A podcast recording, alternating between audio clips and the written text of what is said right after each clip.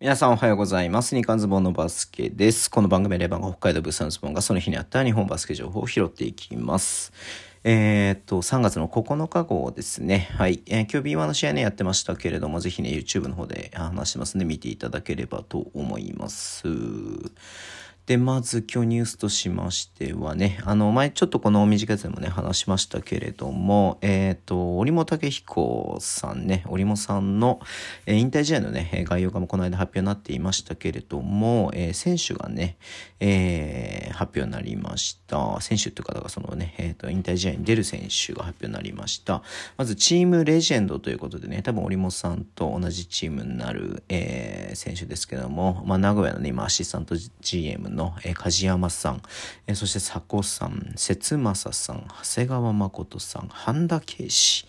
えー、古田さん、えー、山田大二、渡辺拓馬さんということでね、アンドモアなんでね、まだ他にも増えるかもしれないですけれども、半田圭司ね、懐かしいなと思ってね、ちょっとね、思いましたけども、専修大学にいてね、もともと能代に行って、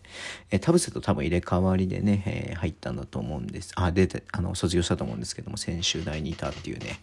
イメージが僕は強いんですが、うん。はい、えー、すごい、なんかもう、チームレジェンドですですよね、本当にね。あの、まあ、北海道にゆかりがある選手がいたりとか、まあ、織茂さんがね、まあ、個人的にゆかりがある選手がたくさんいたりとかするんで、すごい楽しみだなと思ってます。で、対戦するチーム9ですね。えっ、ー、と、広島の浅山、群馬の五十嵐家、えー、柏木、河村拓也、桜井亮太、竹内康介、ジョージ、田中大輝、田臥、野口大輔、比江島誠、アンドモアということでね、すごい豪華な、はい。いやー、すごいね。うん。まあ、世代を代表する選手が集まってて、で、島田千山もね、えっと、ゲストで参加するということで、いや、これは行きたいね。6月の18日土曜日、まあね、あの、レギュラーシーズンが終わって1ヶ月経ってないぐらいだとは思いますけれども、うん、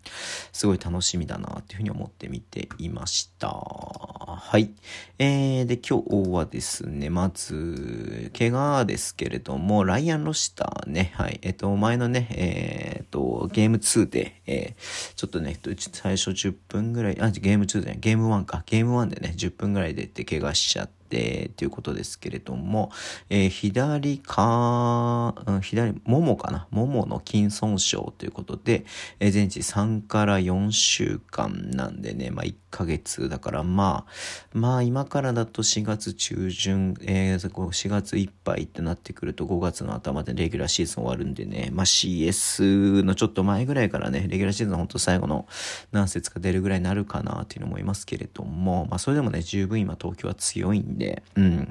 あ、しっかりね、えー、直して CS でね、まあちょっと活躍してほしいなっていうふうに思ってみて、あ、見ていました。はい。えー、で、もう一つなんですけれども、茨城ロボッツとね、えっ、ー、と、三河の試合が、えー、試合の、直前に中止が発表になりまして、茨城ロボッツのね、選手が、えっ、と、陽性判定ということで、まあ他のね、選手も濃厚接触者に該当するということになったので、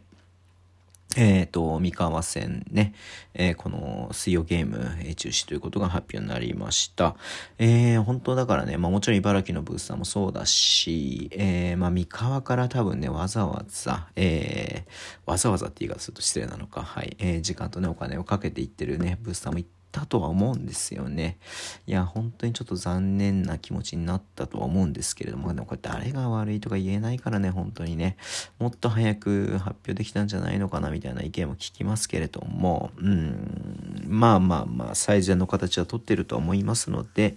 えー、まあゲームがなくなったこと自体すごく残念ではありますがね、まあこういうことが起きるってことも、えー、今シーズンはね、まあ昨シーズンからそうだけれども起こり得るかなっていうとこではありますね。はい。えー、というところで今日は終わりにしたいと思います。Twitter でも情報発信します。フォローお願いします。YouTube で毎日やってます。ラジオトークのアプリで聞いてる方はハートボタンを押してください。では、今日もお付き合いいただきありがとうございます。それでは、いってらっしゃい。